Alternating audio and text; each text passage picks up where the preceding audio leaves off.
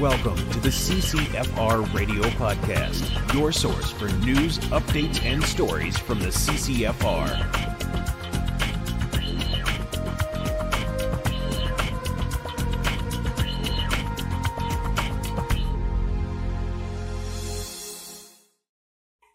Hey, everybody, welcome to episode 110 of the CCFR Radio Podcast. I'm your host, Rod Giltaca. Thanks for joining me again today on the podcast. I got a lot to cover. I'm going to try to go through it as quickly as possible. Um, I'm going to talk about some of the uh, projects that I'm involved in, and I'm going to bring on Wilson, and she's going to talk about some of the things that she's involved in. But both segments are really equally as important. So, a lot of really important information. There's a lot going on for gun owners for some reason right now, despite everything else that's going on. You'd think that we would be ignored for a little while. That would be nice but uh, but it's just not possible. Anyway, before we get started, I want to thank our sponsors, Vortex, the force of optics. Uh, thanks to our friends over at Vortex Canada for continuing to support the podcast. We really appreciate that. You can check out all their great products at vortexcanada.net. That's vortexcanada.net, and of course our great friends over at the Saskatchewan Rivers chapter of Safari Club International. We really appreciate their continued support. You can check out all the great work that they do at saskriversSCI.com. That's saskriversSCI.com. Okay, now I'm going to try to race through all this because you know my conversation with Tracy it was like 25 minutes, right? So there's there's there's a lot of stuff to go through. Anyway, uh, here's what's important. First thing I want to talk about is, as you may be aware, uh, on May 1st at midnight, gun owners, all the gun owners uh, in Canada that have these now prohibited firearms from the May 1st, 2020 gun ban two years ago will not be protected um, from uh, criminal prosecution any longer. The amnesty runs out on May, May the 1st at midnight. And um, what does that mean for you? Well, you'll be in unauthorized possession of prohibited firearms and prohibited devices, right? AR-15 uppers used to, were unregulated before. Now they're prohibited devices like a landmine or a hand grenade or a pipe bomb. Okay. Now, not, that's not the worst news. The worst news is AR 15s are registered. That means that if the government wants to up the ante, like they've been doing nonstop recently, just wants to do the crazy stuff in the world, they can just hand a list to, uh, you know, uh, to the RCMP of all the people where all these guns are, and the RCMP can actually bang on your door, legally execute a search warrant, and legally take you to jail. And you know those charges are very serious criminal charges. So they would result in years in prison. You'd hope not, but that's that's what you're looking at, right? Now, 10 years ago, I would have said, well, the government would never do that. They'll extend the amnesty or they'll come with their buyback like promised.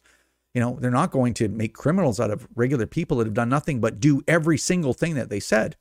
Register their firearms, keep them at home, don't take them to the range for no reason. We, there's no reason we couldn't have been shooting these guns. You know, it's made zero public safety benefit. But, anyways, just completely absurd, insane. Um, but I wouldn't put at this point, to be honest with you, I wouldn't put anything past this government. I wouldn't put nothing in my mind. I would put past them. Now I want I don't want to get into a discussion of all the examples of people going, "Oh, that'll never happen, you conspiracy theorist." What? Oh, oh, really? Oh, I'm not even going to say the things because it's going to spark a discussion that's that's outside the realm of firearms. But everybody knows what I'm talking about. It's just been up the ante, up the ante, up the ante. So I wouldn't put anything past them.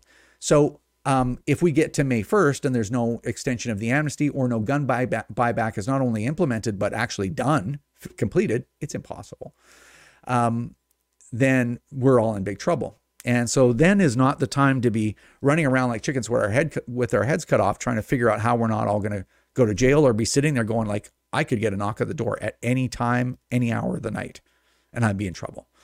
So the CCFR has uh, filed a um, an injunction application to extend the amnesty. Well, it's not filed; it'll be filed this week, right? But we're in the process of of filing it. Part of that is getting the affidavits done because you have to have applicants, just like in a lawsuit. So here's my affidavit. I just did it today, um, just swore it today. But look at this; it's 122 pages long. And I'm like, I, I get this file, and I'm like, I open it. I'm like, it's 122 pages. And you know the you know our our legal team's like, well, yeah, it's a tr- it's a trial basically, you know, almost right, like it's a hearing. You put all of your evidence up front because when the judge renders their her decision, that's the decision. You don't get to be like, oh, oh, I didn't know you didn't know that there was, you know, that the amnesty ran out, or oh, I didn't know you didn't know that the government promised to do a buyback before the amnesty ran out. Like you submit everything as if it's a trial, you know, And so I'm like, yeah, uh, like I'm learning a lot through this experience too, right? And that's why these things are so expensive. That this application is probably a hundred grand. I don't know. Um, this application itself, I mean, it's taken a lot of my time because I have to read it and swear to it, and it's and it takes a lot of time because this is evidence being submitted to the federal court. So anyway, um, the CCFR is not going to wait until we're all in peril. We have to do this now. So maybe the government will change direction or whatever. Either way, we have you covered if you're a gun owner. So whether you're a supporter or a CCFR member, we're doing this for you. We're doing this for all gun owners that have the affected firearms. So um, if you want to consider becoming a member of the CCFR, do that. Firearmrights.ca. If you want to support the CCFR with a donation to help cover these costs so we can continue to do these things, firearmrights.ca. If you can't do either of those things, find yourself a CCFR member and take them for a beer or thank them because they're the ones paying for all of this. So thank you to everyone that's supporting us so that we can do these things for gun owners. Anyway, that's what's happening now. Um, there's six cases running in parallel. I don't know, to be honest, because I'm out of the loop because I'm really busy, and you'll find out why. This is only one of the many things I had to do, but um, I don't know if anyone else is filing an injunction application. Nobody really needs to. We've got we've got one going, um, but uh, but there may be others. So I just just want to make sure that everything I'm saying is accurate, and you know that there could be other ones, not just the CCFRs. Okay, next thing uh, National Range Day. So we've been talking about National Range Day for a while. And you sort of heard the plan and why we're doing it and all the rest of that stuff. And, and it's the CCFR that is kickstarting this thing. And our plan is not like, oh, there's a website and an email address. Maybe somebody will get back to you and, you know, tell your friends. And here's a couple social media posts. This is a massive campaign to to bring 100, 200,000 gun owners into participating in it. And it's something that's meant we're taking this day for ourselves. We're not waiting for the government to, to give us a day, a national day. They'll never do it. They think we're scum. They think we're the worst possible people. We're the most vetted possible people. We commit the least crime as of any other group in the country, but we're obviously the worst. So they will never ever do that, right? They don't want to promote us as, as good citizens and, and what we do is legitimate. Never. We have to take that day for ourselves. In order to do that, we need a killer plan. We need websites and deals with social media influencers and mainstream media advertising and press releases and web resources and outreach to every gun club in the country. There's somewhere around 1,100 of them. You know, outreach to every firearm organization and shooting organization like IPSC and IDPA and Steel Challenge and all these other ones and, and every firearm organization. I'm fully expecting every firearm organization to adopt this and push it as hard as they can to every member they have and to every person that they influence because it's going to take it's going to take all of us to make National Range Day so big it just can't be ignored. The government's like, oh, we can't. There's nothing we can do to for anybody to ignore this. The media can't be like, well, I don't know what to do. Uh, run a bad story about gun owners. You know, trot out the anti-gunners and get them to make a statement on national range. Like, there's nothing they can do as long as it's big, as big as possible. So if you're sitting there after two years going like, what can I do? What can I do? I want to do something. Don't worry not only are we creating all the infrastructure for free use for everyone, but we like step by step guides. Are you an individual and want to do something? Here's all here's a bunch of ideas and here's exactly here's a list of things to do to make that happen and a list of the resources that we provided for you. Right? So there'll be a, a role for every single gun owner in the country to play. We need 100, 200,000 gun owners to get involved in this. And the goal is, and nothing's branded CCFR, we don't own anything. You know, we'll keep the website up. We'll pay those fees. We'll deal with with all the infrastructure for it. We'll pay for that again. And then when I say we, I mean the members of the CCFR. But the whole point is, when I'm long gone, the CCFR is gone. Nobody will ever remember who started it. It'll just be a thing. It'll be a national day and it'll be huge. And I, you know, I would almost prefer it that way because it who cares who started it as long as it happens. I don't care. We don't care. Okay, so this is, and if and if it fails, if you know, ten thousand people get involved in twenty five clubs and it kind of fizzles out, it's it's on all gun owners. It's on the community that that that failed because the CCFR can create the infrastructure, we can pay for it, we can maintain it, but that's all we can do because we're only four people, right? And you know, field officers and everybody else is a lot more than four, but that's all we can do. We need this has to be done by the community. Everybody has to buy in and put their back into this thing. They have to put everything into it. So anyway, I'm going to be rolling out that entire plan. And I mean, when I say I, it's really Tracy's work. This is Tracy Wilson's project because I've got a lot of other things going on. I'll get more into that in a second. Um, but we're going to roll all that stuff out in the first podcast at the end of the month because at the end of the month, all this work's done. It's all the infrastructure is finished, and you'll see. And, and I'm gonna I'm gonna go step by step right, right through that whole plan. You're gonna be impressed with it because it's big. It's a lot of work. So anyway, first podcast after the end of this month. So like whatever, 12, 14 days from now. Okay. Well, I guess that's going to end up being probably the next podcast. So anyway, that's happening. Just so you know, it's not, it wasn't just a, you know, hey, we should do this. Like, you know, when we take on a project, we complete it, and and I hope you're going to be impressed because it's, uh, I'm really impressed with. it. I'm very excited about it. All right, next thing, um, CCFR Radio on the air. It's our new television show on Wild TV. Uh, on national television. It's a specialty channel, but it's, it's national television. That's coming. Uh, the first episode should um, premiere, I think, the first or second week of March. I'm actively doing episodes right now. I've done four interviews. I'm working on the different parts of the show. I've got the intros done. I have music. I got all these, all this stuff, and I'm I'm filming for it. So it's a lot of work, but I'm I'm really enthusiastic, and I'm really hopeful that that'll make a big difference and grow our organization which will allow us to do more stuff that that you know like we're doing. All that to say, um, it's it's only probably two three weeks away. Through, well, I guess it depends, right? If they go the second week, it's four weeks away, and I can use every day uh, that I can. Uh, there was a delay. Remember, it was supposed to come out in January, but I moved. I had been in a house 30 3,500 square foot house for 16 years, raised two kids in a house, so you can imagine it's full of stuff, like full and then we went to, you know, my wife and I, kids are gone. My wife and I are in a townhouse that's like 20, 2,300, 2,400 square feet. So you can only imagine what a production that was. It was a nightmare. And we, the whole family got COVID. And it was like the Megatron variant. And the Megatron, or whatever they're calling it, it was supposed to be a little bit more mild. I thought I had it earlier because I had a headache for a couple days and then it just went away. I'm like, oh, it's nothing. Well, it came back and it got us all really good. In fact, I was sicker than I was when I had the original recipe, COVID 19, way back. Now I had, I've had the extra crispy. Um, but, uh, but anyway, um, I was out for like eight, nine days and my wife was a month. And everybody else, yeah, the, the kids, they recovered. They're adults, right? But they recovered pretty quick because they're, they're young. They're in early 20s, right? So anyway, all that plus all the other work that I had to do. There's a lot of things that I couldn't get get out of, and you know had to be done. There's a lot of that stuff that uh, that I can't avoid. And it caused a big delay. Anyways, um, so that's coming. Look forward to that. Oh, one more thing I want to say about that before I forget. I'm not going to be uploading the episodes uh, onto the YouTube channel because this is in, you know, Wild TV and the CCFR are in, are in partnership on this show. And so I want it to be there, you know, I want to be on their platform only.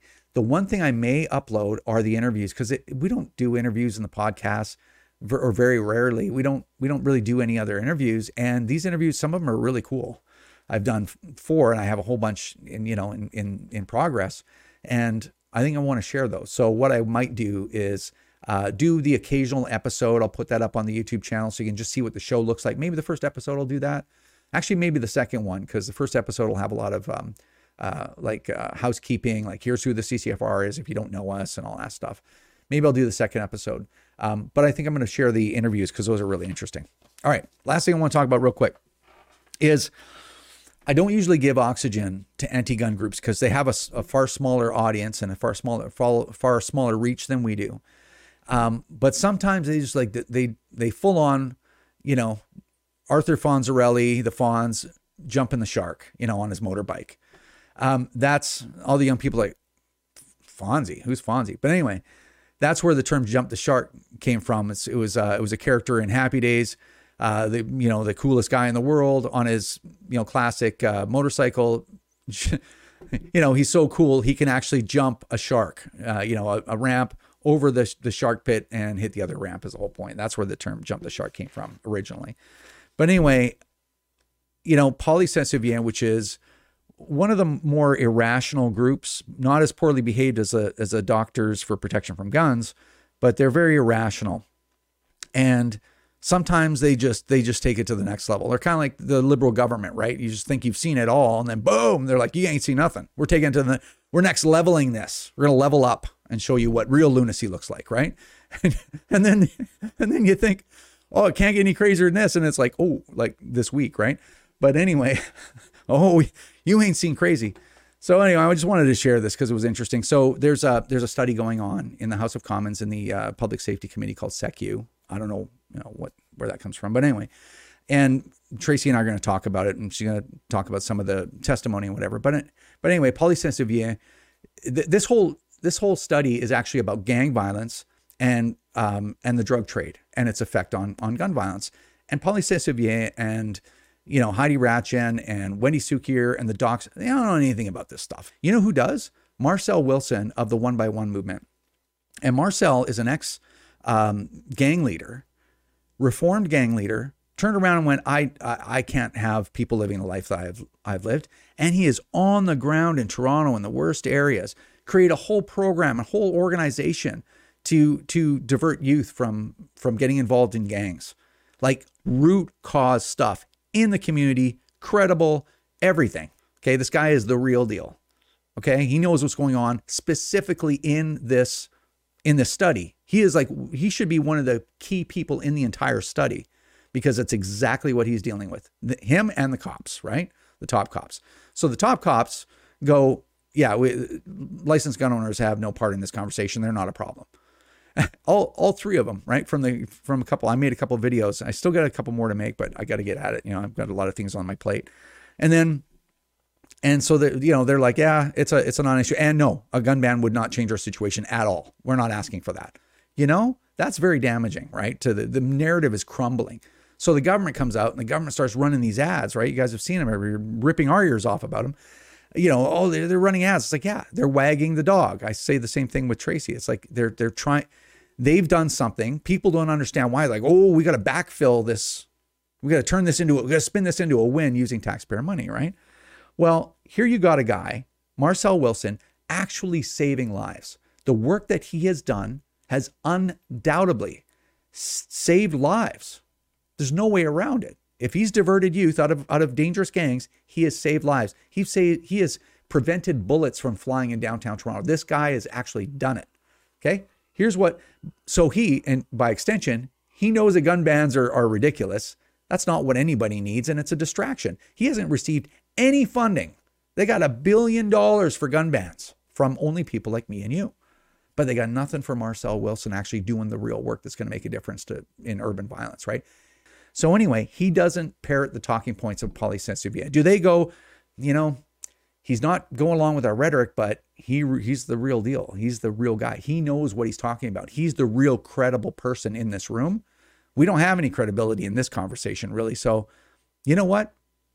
I'm just going to not say anything. It's damaging, yeah, but you know, he's going to he's got his own experience and he's going to say what he's going to say. Do they do that? Mm-mm. Check this out. They tweet. They try to discredit him. They try to discredit this guy. At one by one, inks Marcel Wilson mirroring hashtag gun lobby rhetoric. Like apparently I own Marcel Wilson now. I'm running him, apparently. Saying gun control should always be synonymous with illegal gun crime and illegal gun trafficking, despite majority 61%, blah, blah, blah, blah. Whatever this number is, it fluctuates every single year. You know what fluctuates that number? It's fluctuated by the amount of gang war that's happening. If a gang is having is in a war with another gang, they start shooting each other in public, no less. They kill each other off, and those people aren't around to shoot anybody, or they're in jail, right? So it's cyclical, and you see that when you look at the homicide rate in Canada. If there's gang wars, the homicide rate is high. If there's very little gang activity, the homicide rate is low. That's the way it works. So anyway, it's just so ridiculous. Of course, so there. This is probably a true number. I haven't checked it out. Okay, but it, it's probably true. I'm going to give them the benefit of the doubt. Let me put it that way, and because I have no problem doing that. But it's very misleading because you're like, oh, 61, 61% what every year? Of course not. So yeah, apparently we own these people on the ground. And you know what? If he's not going to spout your talking points, you should just discredit him. You should accuse him of being in the gun lobby's pocket. Like I can't, it's hard for me to express what disgusting behavior that is. And they'll slag us all day long. Oh, you're vile, you're this, you're that. It's so ridiculous. And you know what? I've I don't know how many times I've reached out. You guys have seen it. I've reached out. I've reached out to the doctors group. I've reached out to PolySeSouvient. I'm like, I've reached out to Danforth families. I'm like, hey, imagine how what a powerful voice we would be, because we all have common common goals. We all want a safer Canada. We want to get the firearm related homicide rate down. Okay, and we want to do that too. That's why we raised money for six thousand dollars in a fundraiser for Marcel because somebody's got to do it. He hasn't received any government funding yet. Like ludicrous, like just lunacy right? But imagine if they could just just put their ideology away for a few minutes and we all work together. Man, could we get some things done? Bringing all this different expertise in all these different areas, we could we would get whatever we wanted, right? And so I've reached out several times and the reason and I'm going to tell you this and I'm going to speak from the heart for a second. The reason why I have the capability of reaching out despite all this garbage that spews from these people 24/7. They're on Twitter all night long.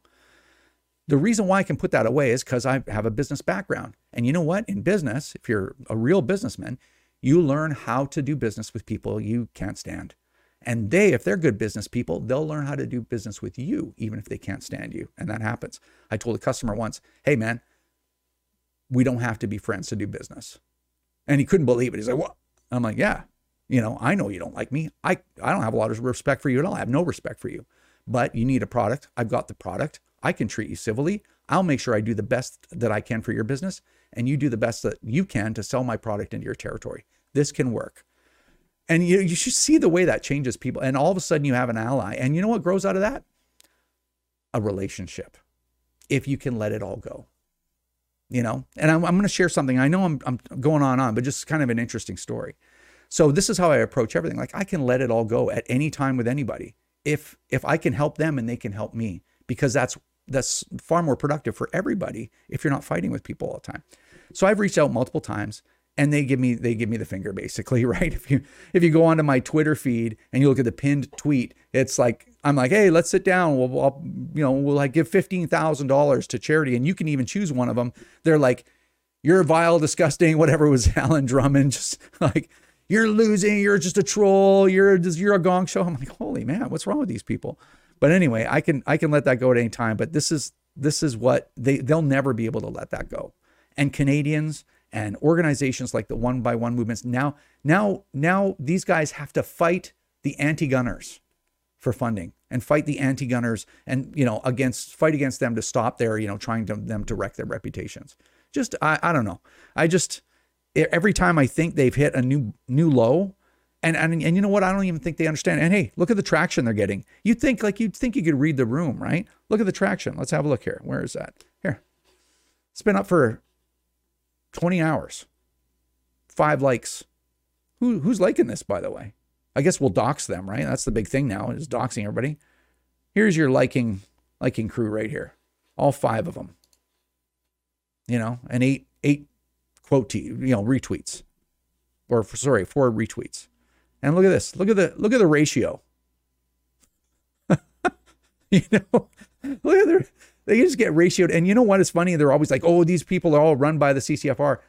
These people are not run by the CCFR. There's some people that are members that have that have CCFR logo on their on their profile.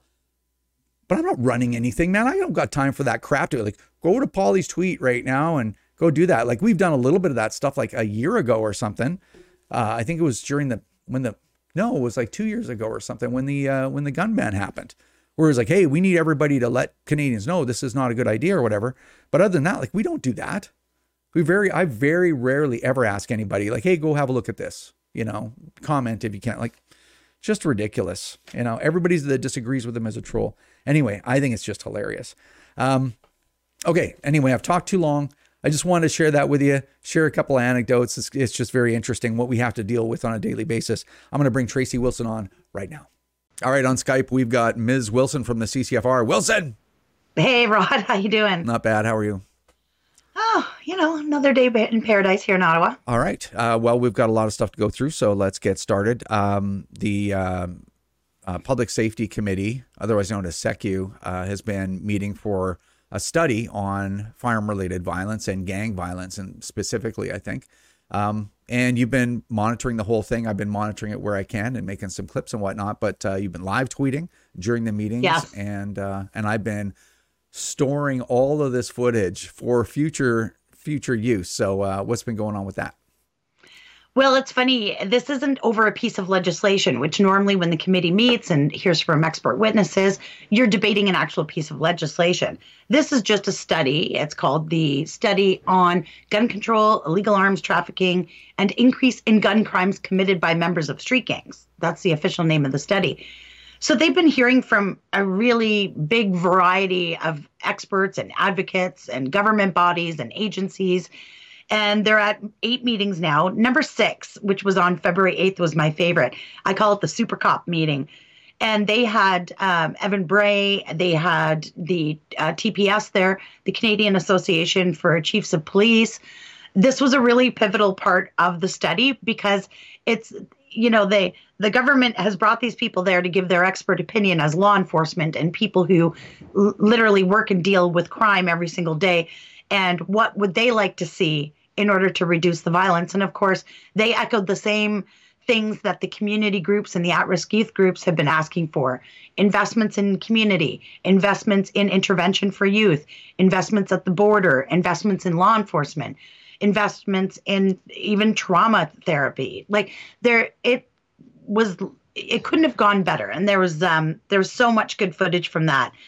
And then of course, we also had uh, Kaylin Langman's been featured. Solomon Friedman's been on there, and then yesterday was a really a really good meeting because the first group um, we had Evelyn Fox from the Communities for Zero Violence, and Richard Martin from the Keep Six movement, and these are groups that work, and Marcel Wilson from One by One, and these are groups that work literally in the community four o'clock in the morning, there's a shooting, and they're out there helping the families, dealing with the kids, sometimes intervening with kids, literally saving lives out there.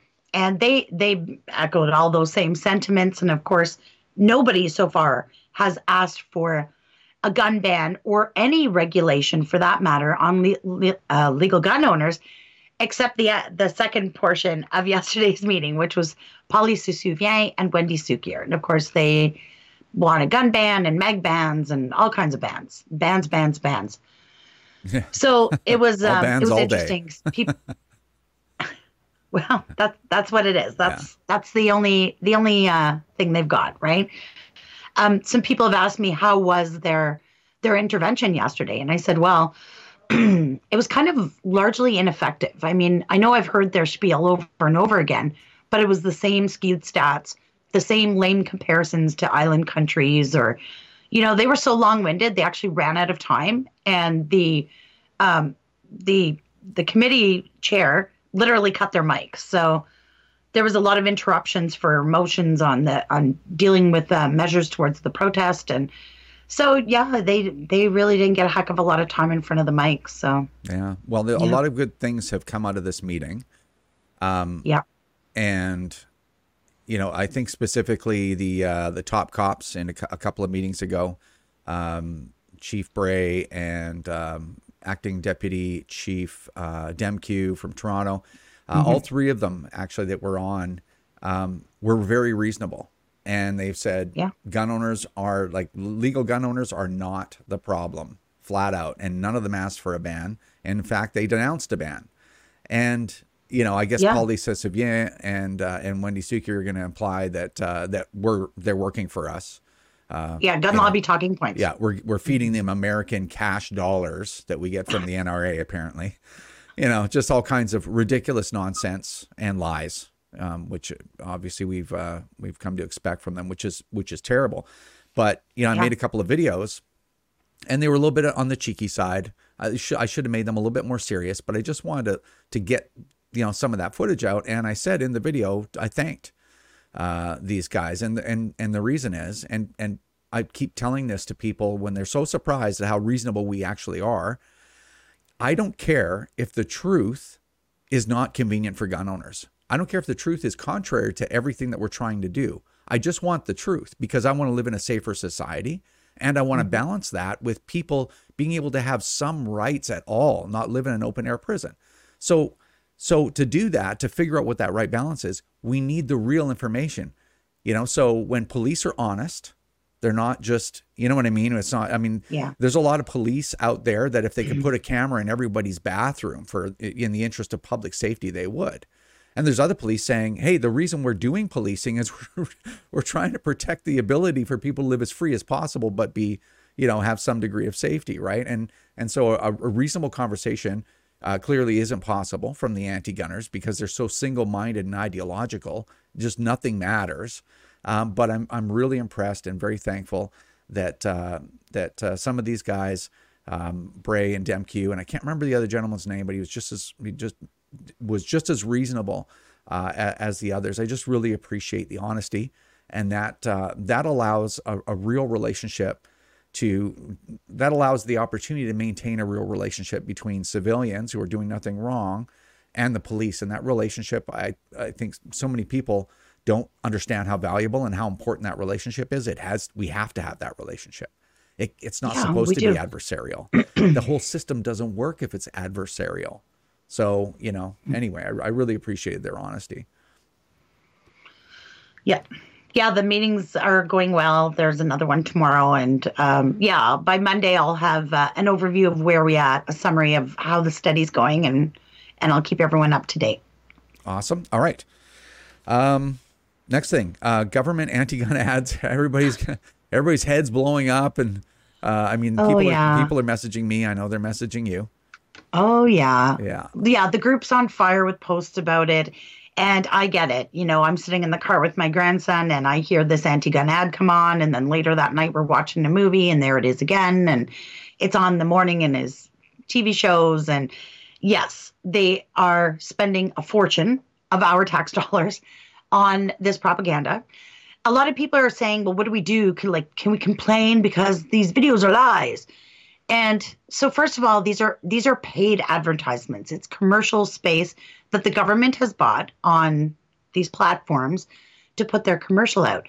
Part of that process, and we know it well because we did it ourselves during the election, is you have to run your ad exactly what you're going to say, like the script for it.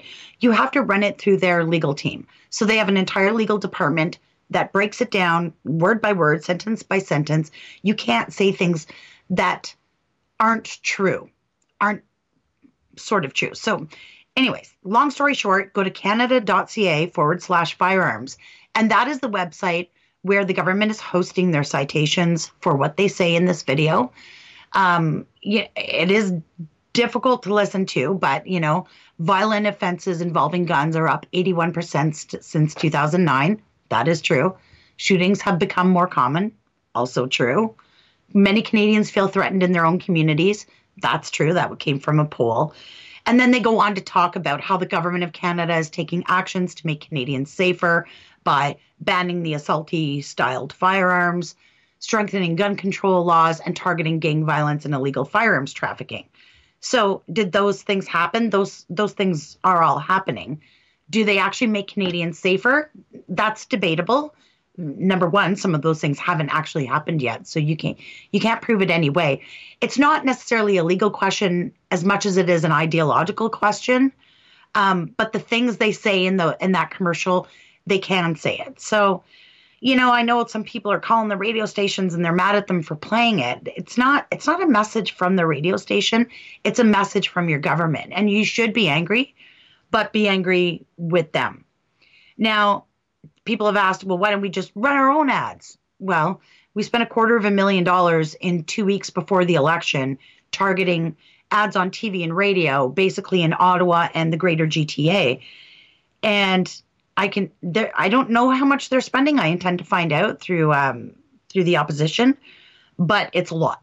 Like millions and millions and millions of dollars. So, you know, if we wanted to do something like that, could we? Yes, but we'd have to fund it. Um, we are also funding a massive court challenge right now to try and save those guns to begin with. So, you know, we we sort of have to pick our battles. Um, one thing I want to say is if you're angry about this and you know you hate hearing it and you know it's it's it's misleading and it's not really true what they're saying to Canadians or at least they're trying to make Canadians they're trying to garner support because it's waning that's okay target that focus that energy because i have i have an outlet for you i was thinking about it today We've got 2.3 million licensed gun owners in this country, and Canada has about 37 million people in the country. So if every gun owner took 16 people to the range, that's everybody. That's everybody in Canada. And we have that collective opportunity on National Range Day, which of course is going to be the first Saturday in June every single year going forward forevermore.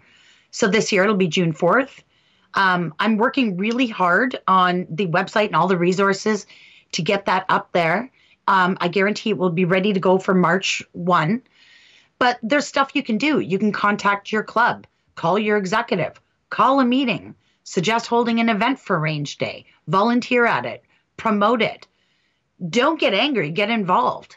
You have an opportunity to take those Canadians who are listening to those commercials and show them the truth about you, your sport, and your community.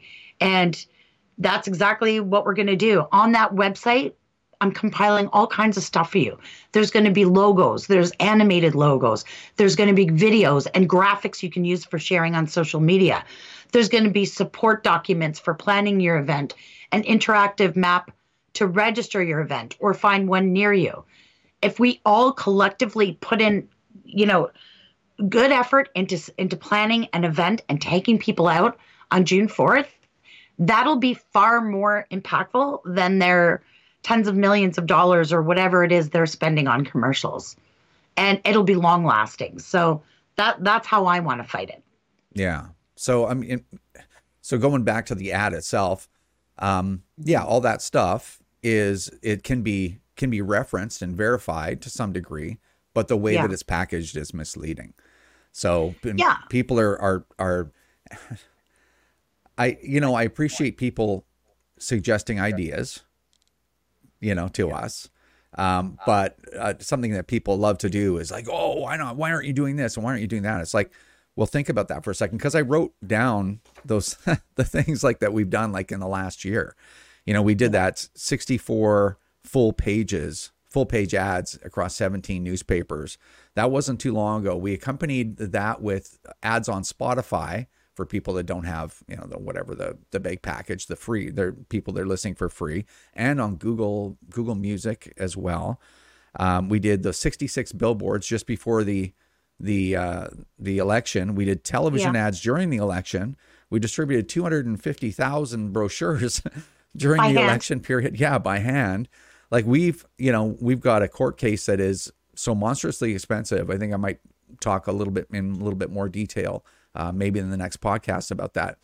We're we're doing so many things and spending so much money that we actually have to be careful now because we we spent a lot of money. And so it's great that people go like, "Where's our ad?" So number one, you like you said, you have to fund it. You have to have the money to do that. Uh, number two, what is that message? You know, that's what I was thinking. yeah, the gun owners in Canada want you to know your government's lying to you. Like uh, that's not going to work. So mm-hmm. the best thing we can do, just again to prove your point, is we have to have if they're spreading propaganda, which is what it is, they're using government money to wag the dog, right? They're taxpayer like, oh, money. Yeah, taxpayer money to wag the dog, right? The dog's not wagging his tail. It's like, well, we need to grab the tail and wag the dog with this. You know, hey, everybody, don't don't forget how unsafe you are and how we're going to save you. And it's like, well, your your bill doesn't have anything to do with what you're talking about. Um, but um, just to give you an idea, because we know what stuff like this costs. So if the government um, decided to target 30 centers across Canada, 30 urban centers, which is about right if you want to get it pretty much everywhere, like Red Deer yeah. and Iqaluit maybe, and you know just some even some some farther out places, but um, and you yeah. wanted to do four stations. So if they're advertising in Toronto or or in Calgary or whatever, you want to get at least four stations. Those are about those ad buys are about thirty thousand dollars each. So if you had $30,000 ad buys and you had 30 centers with four stations each, that's about 3.6 uh, yeah, 3.6 million dollars. And then they've done a bunch on TV, so add another million basically for television. Like 5 million dollars. yeah, know? oh yeah. So like at least. Yeah, so like, we can't compete think, with that is what I'm trying to say. No, we can't compete with that. And even if we could, even if we wanted to, you know, do a whole bunch of fundraising and just uh, blow it off, exactly what is that message? hey, Canada are, uh, you know, those are those aren't really assault guns. They're they're sporting guns. Like I just think, yeah. I think we are better off to take people literally hands on, you know, boots to the ground, take them to the range, show them what our sport and our community is about. And if anybody, I, I, the reason they're spending all this money on commercials is because Canadians aren't buying into their stuff anymore. Yep. Canadians are questioning this gun ban. They're questioning their their the support is waning. So the government's like, hey, we got to keep on that gun stuff, right?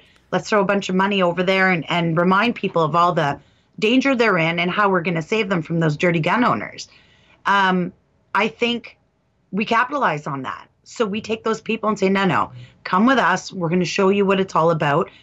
We're going to give you a safe, wonderful experience that you can at least go home and judge for yourself on what the best way to use your tax dollars to make a safer Canada is. Yeah. And I, I think that's the best thing we can do. Yep. Yep. That is the Mm-hmm. best thing that we can do. Um, and so anyway, yeah, that's that's the way to counter all this. And it Yeah. is interesting when you say, because I agree with you, their narrative around their gun ban and all the rest of the things they're doing, their narrative is crumbling. It really, yeah. it really is. It's crumbling with the police. It's crumbling with a lot of people. Um, and why is that? What what force in Canada has been really, really pushing against that narrative using every possible means. Well, it's, it's not really the Conservative Party of Canada. They're speaking up here and there where they can. Um, who else, right? So I'm I I can't. I'm not going to sit here and say the CCFR should take credit for all of that. Um, but I think as a community, the CCFR being part of it, all the talking that we're doing with people, all the things that we're sharing on social media, all the things individually that we're doing, taking people that we know to the range or having a conversation with them, all that stuff, plus the stuff that we're doing too, I think it's having an effect. And I would never sit here and be like, we're the reason, we're doing the heavy lifting, we swing the big stick. Like that's Yeah. that's not what it's about for us. For me, it's just about saving saving my guns. But I think all of us doing everything that we're doing is starting to have an effect. You know? I think I think you're right, and I also think, and I've always said that we have being right on our side, and that makes a big difference. The reason why police don't support gun bans, or any of these credible experts don't support gun bans, is because they don't work. It's not a way to combat street crime. So that's not a gun lobby talking point. It's literally a fact. So, you know, I think I think that's exactly what's going on. Is they're like, uh oh, the narrative around our gun ban is crumbling before our very eyes. Yeah, let's- quick let's- throw millions of dollars. let's at borrow some money. to remind Canadians. Let's borrow some money at interest for Yeah. you know all all of the uh, the people our age, all of our kids to pay off. You know when they're Yeah. trying to to make something themselves, and then we'll you know we'll use that money and then try to save our our political political career because right now they're in government. They can spend money trying to make themselves look good as a party, and put and put the tab on our kids. yeah, Right? for sure. Our kids can pay that tab. And Well, and it's so politics in Canada right now. We don't need to get into that, but it is an absolute dumpster fire. It is. so It is a dumpster fire, and the whole world sees it. So, you oh, know, Oh, yeah. not not just with guns. Obviously, not not everybody cares about that, but yeah, it's just just an absolute mess. So it's it's uh it's not surprising that the liberals would do this to try No. to again spend borrowed money on someone else's tab to make themselves look like they're not as uh, as much of a mess as they actually are. So, anyway. We're just going to beat that point. We're just keep hammering that nail. Anyway, um, okay, we got one positive thing to do, which is great. Um, if you guys remember, there was uh, we had the CCFR recruitment contest. oh yes, Yes, so we have a draw. Now, how this is going to work is I mean, I guess I could have kept Staffer Steve's uh, email back up, but basically, we're going to draw five names. I'm going to ask uh, Ms. Wilson to jot them down.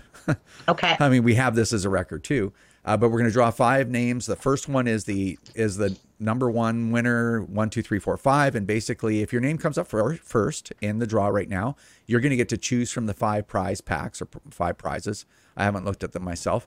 Um, and number two gets to choose from the remaining four. Number three gets to choose from the remaining, you know, so that's how it goes all the way down. We'll contact uh, the winners and figure out what they want after, but you're going to get the five names in order of, I guess, importance kind of thing. So, yes, this is fun. yeah, um, I love giving away stuff, and who doesn't want guns? for sure. Yeah, So here's uh here's the usual stuff. We got uh, random.org and we got spreadsheet. So we're going to count how many. Um, What if we get the same person twice? then we get the same person twice because there are people that did a lot of recruiting and they got an extra entry. So, yeah, Okay. it is. I think it is what it is. It is uh, what it is. I'll have to check the rules. But anyway, I think that's what it is. So we're going to go from row number two all the way down to row 524 from two to 524. Okay. Row two to five. So this is number one. They get first 24. choice of the packages. So I think what we're going to do is we're going to hit generate five times and then we're going to find everybody. Okay. Okay. So first one, here we go. Okay. 203. Can you? I'll write that down on my inside too. I got it. 203. Hold on. Oh, 249. Sorry, that was the second one. 249. Then 451. I didn't think it was working, but it was. 164. Okay. And the final one, 350. Okay. Got it. All right. So let's go back to the spreadsheet. This is the fun part. All right. So the very first one was 203. 203. I would have to use the scroll wheel to take as much time as humanly possible. Uh, so 203 is Christopher from Toronto. Ooh, that's exciting. All right, Christopher, congratulations. You're the you're the top prize winner. 249 is the next one. 249. Yeah. 249 is Eric. I'm gonna I can see a little bit of his last name, but I'm gonna say, I'm thinking it's Taylor. But Eric Taylor from uh, Thorold, Thorold, Ontario. Okay. Yeah. If I'm saying that right. Uh, Yep. 451. Come on, 451. There we go. Is Orton from Calgary, Alberta. Orton. Orton. Yeah. Okay. That's 450. That was 451, right? Uh, Yeah. 164. I'll use this to get back up there. 164 is Russell from Chester Basin, Nova Scotia. Okay. Russell. And 350 is your last 350 one. the last one.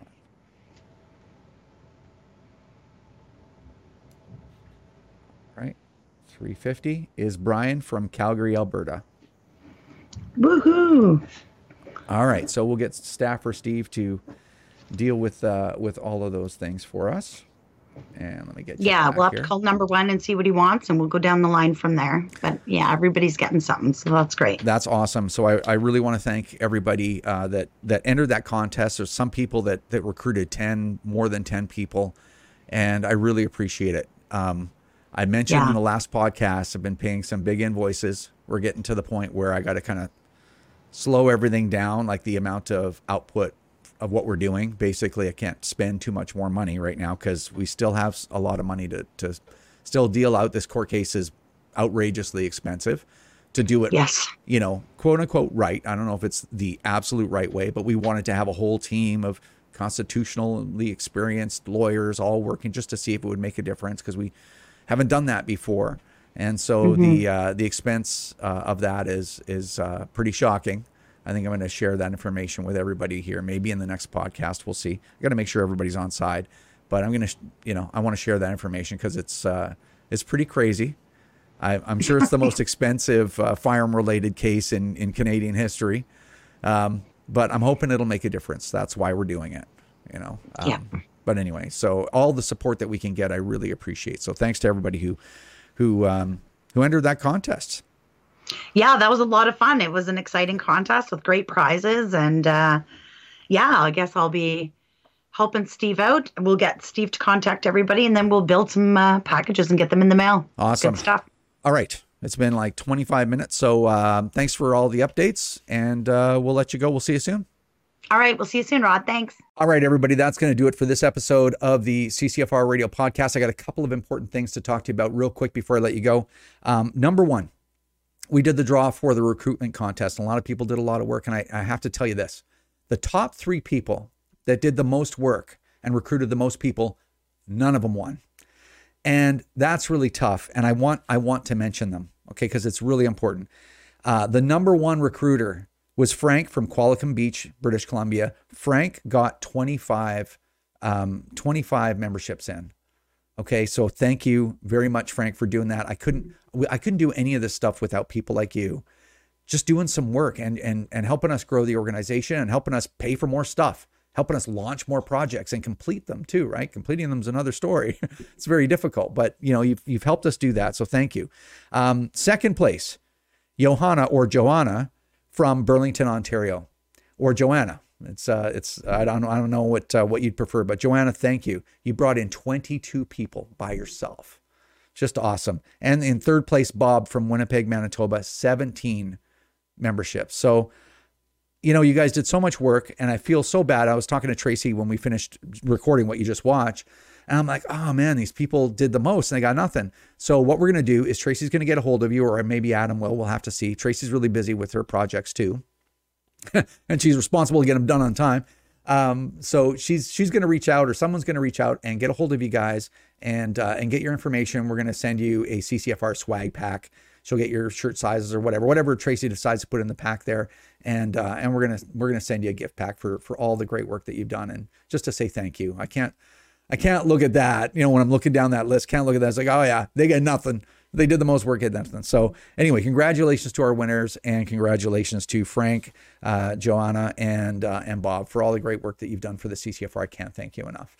All right. Um, other than that, as you know, we're spending a lot of money doing big things and necessary things for gun owners. If you are not a member of the CCFR, please consider becoming a member.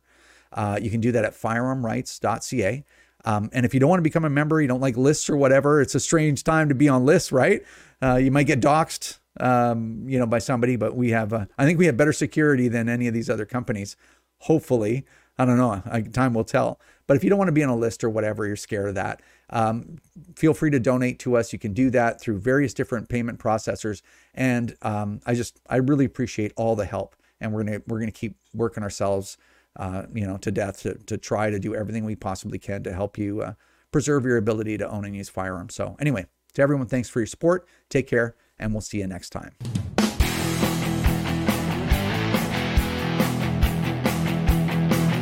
This is another episode of the CCFR Radio Podcast. Remember, if you don't stand up for your own ability to own and use firearms, who will? Join the CCFR or donate right now at www.firearmrights.ca.